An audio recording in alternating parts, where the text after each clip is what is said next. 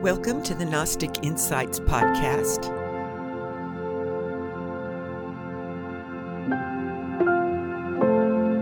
I'm your host, Dr. Cyd Ropp.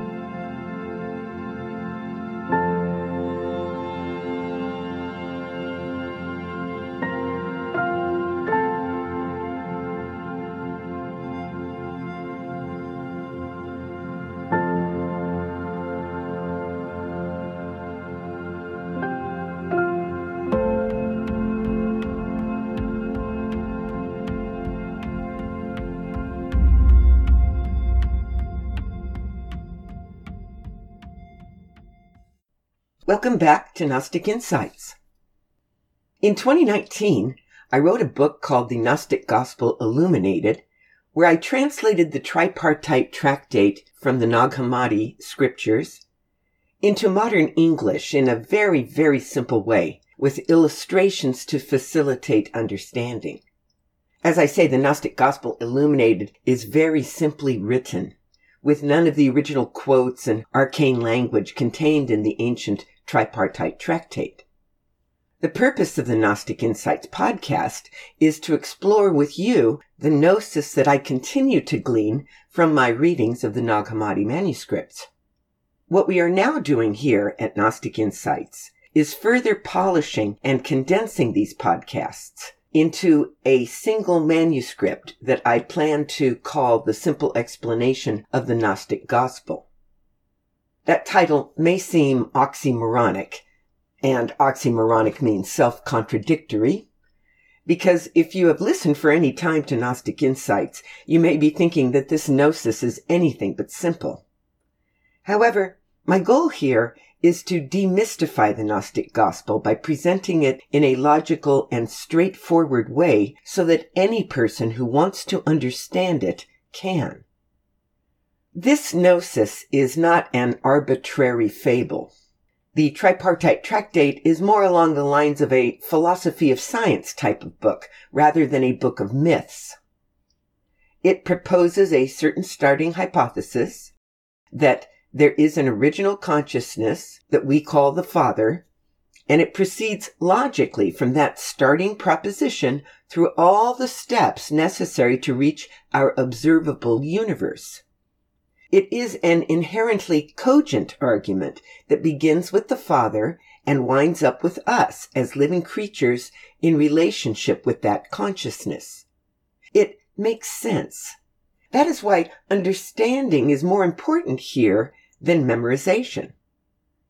I believe that we all have this gnosis written within ourself that comes directly from the Father, the Son, and the fullness of God. So awakening to this gnosis is more a matter of remembering rather than learning. Your willingness to listen with an open heart and mind is all that is required to achieve this remembrance, because it is the will of the Father and the fullness that you remember them. There is no other hidden knowledge to search out or genealogies to memorize, lodges to join or secret rituals that must be performed. You only need to remember the gnosis that is inherent within you.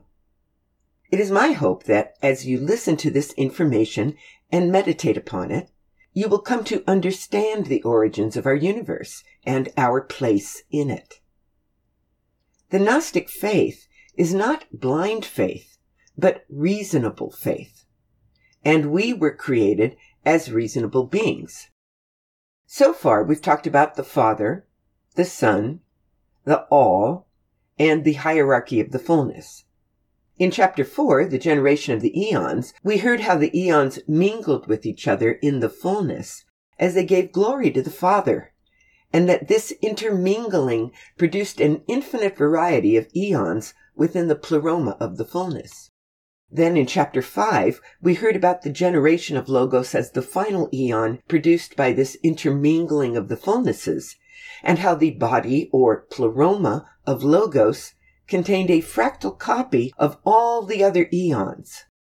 It was this original pleroma of Logos that escaped his control as a result of the fall.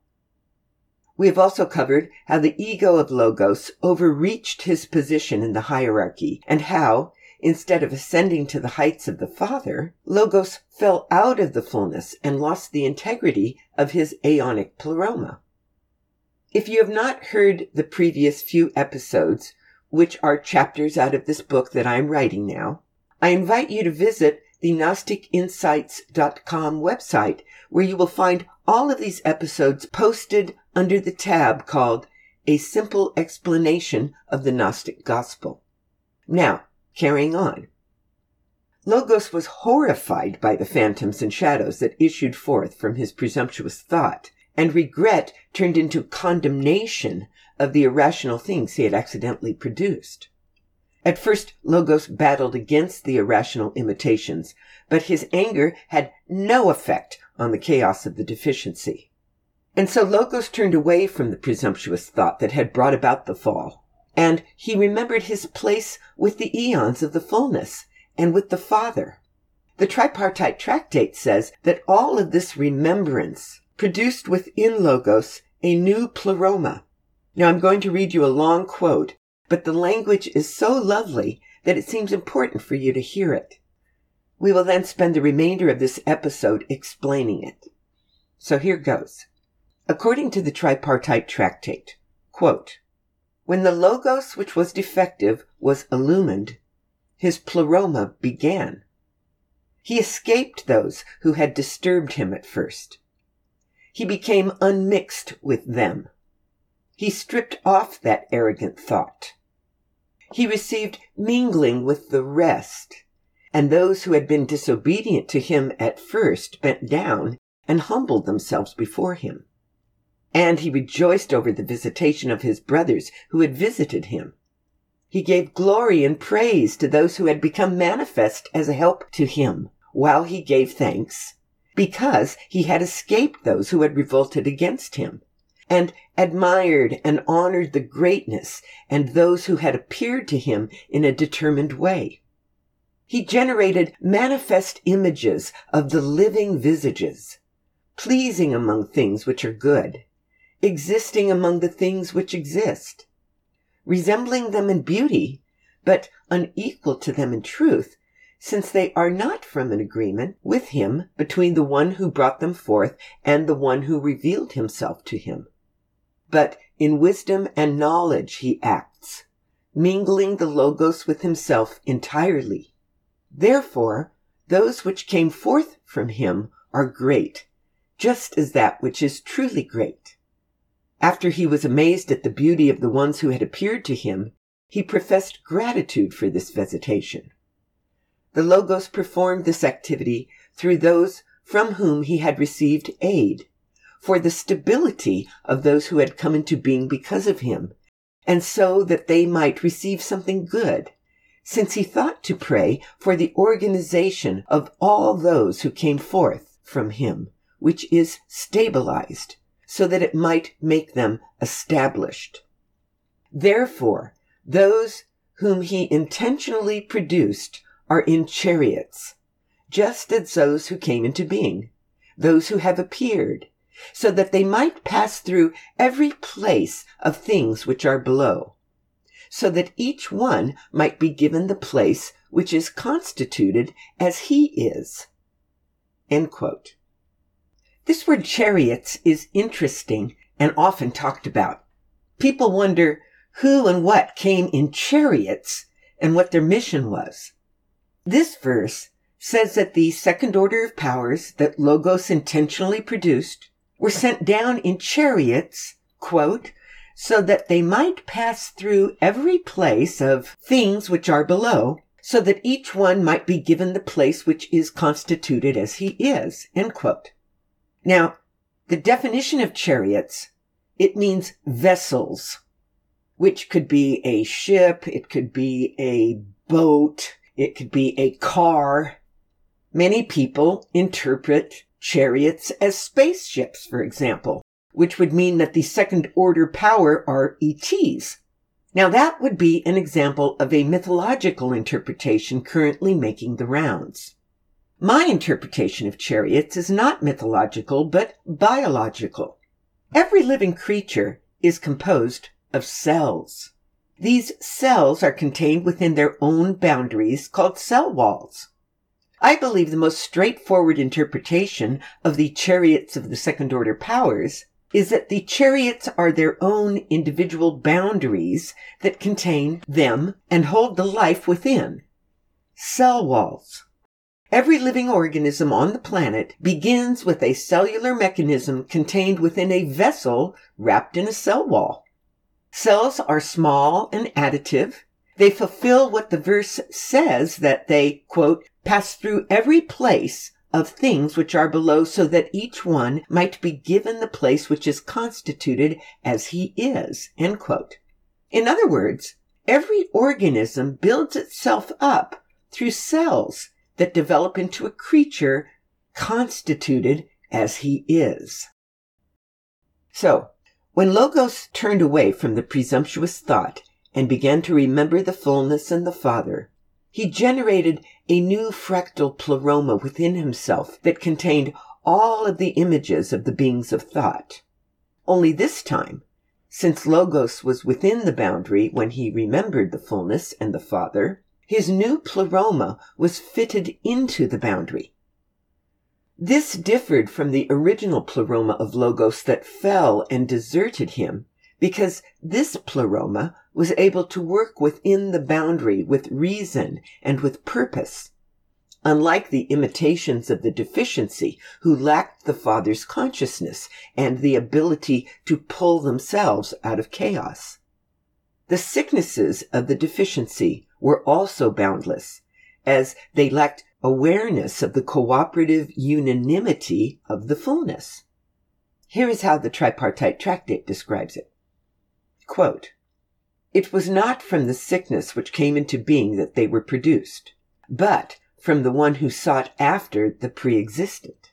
Once he had prayed, he both raised himself to the good and sowed in them a predisposition to seek and pray to the glorious pre-existent one.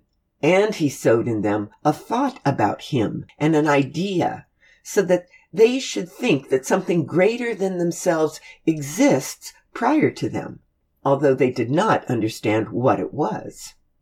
Begetting harmony and mutual love through that thought, they acted in unity and unanimity, since from unity and from unanimity they have received their very being. When Logos remembered, he, quote, raised himself to the good and found himself back up in the fullness. The new pleroma of Logos began to emit a new fruit, an offspring, to displace what had come into being through the fall. This new fruit consisted of living creatures that resembled the likenesses of the deficiency but were superior to them because they represent the union of the fullness and are blessed with the Father's consciousness. Here is how the tripartite tractate describes them. Quote, the powers were good and were greater than those of the likeness. For those belonging to the likeness also belong to a nature of falsehood. From an illusion of similarity and a thought of arrogance has come about that which they became, and they originate from the thought which first knew them. The powers of the likeness have the nature of falsehood because they came from an act of ego that mistook its own will for the will of the Father.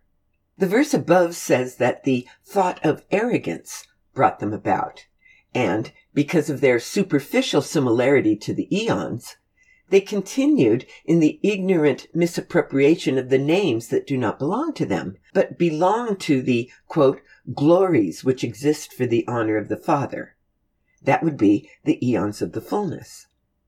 The broken out pieces of Logos were no longer able to relate to each other the way they could when the original pleroma of Logos was arranged in a hierarchical structure.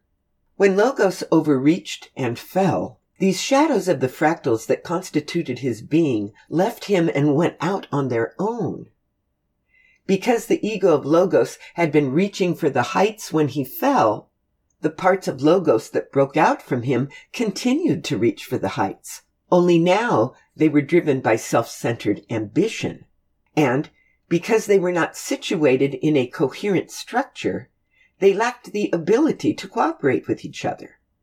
The newly produced offspring of the Logos were patterned after the original eons of the fullness. They are fractals of eons and fractal iterations of Logos. The first order of powers were the original eons of the fullness. The second order of powers is the fruit of Logos when he remembered his brothers in the fullness and the Father. Because Logos was within the boundary as he remembered, his new pleroma was adapted to the shape of the boundary.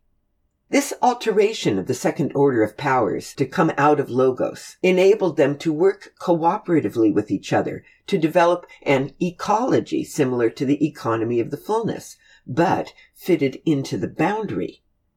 As explained in the previous chapter, if the cosmos were an infinitely unbounded space, cooperative structures could not be formed because a boundary is needed to push things together and hold them in relationship.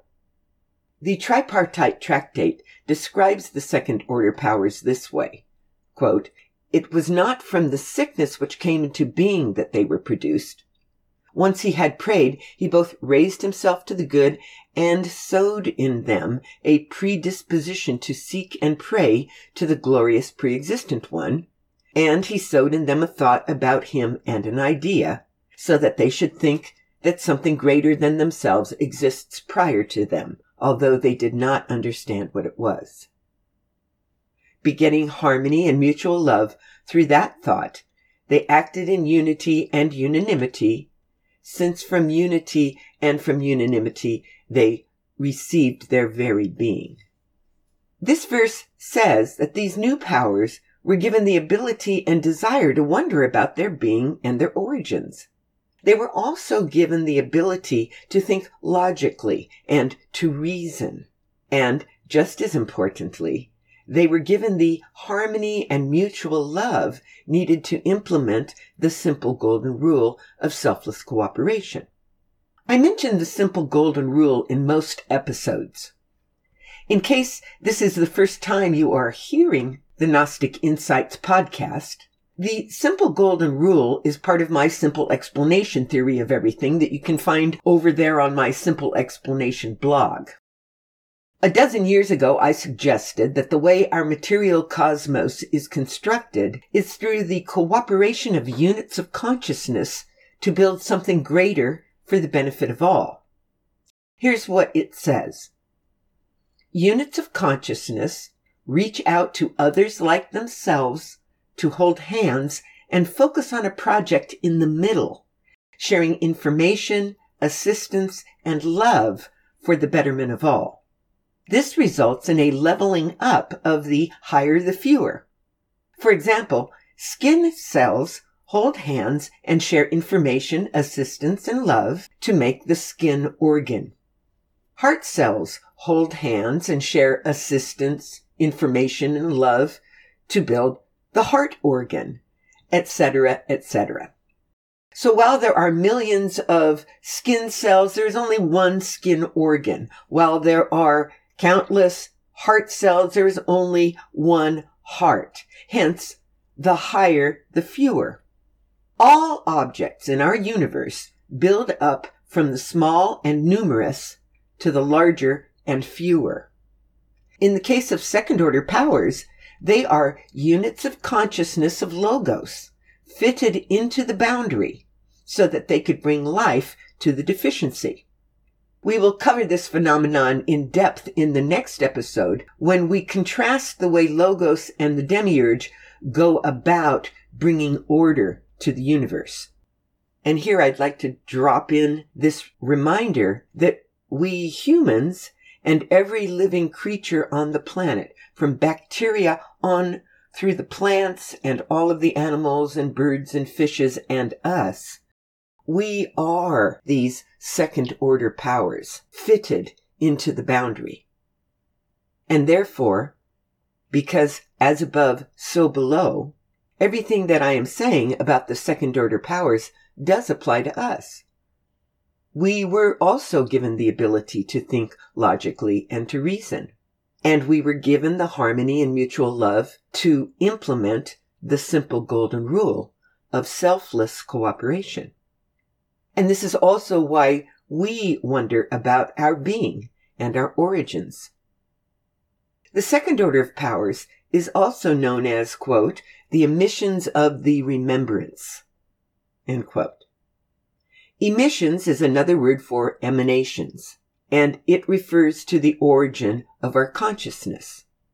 Consciousness emanates from the Father into the Son. It emanates from the Son into the totalities of the all. It emanates from the all into the aeons. And now it emanates through logos and into the second order of powers.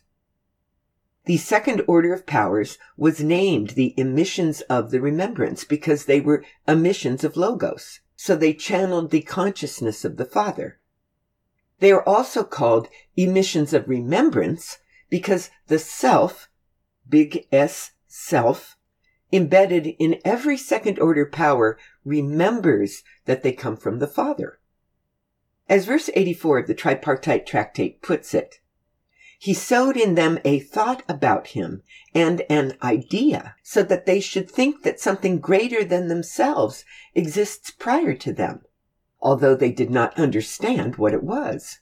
Begetting harmony and mutual love through that thought, they acted in unity and unanimity, since from unity and from unanimity they have received their very being.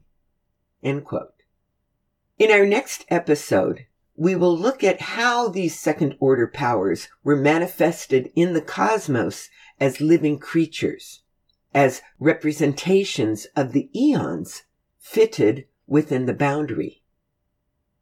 Meanwhile, if you have any questions that arise, I'm always available and you can contact me on the Contact Me form on the GnosticInsights.com page. Until next week, be happy, remember the Father, onward and upward, and God bless.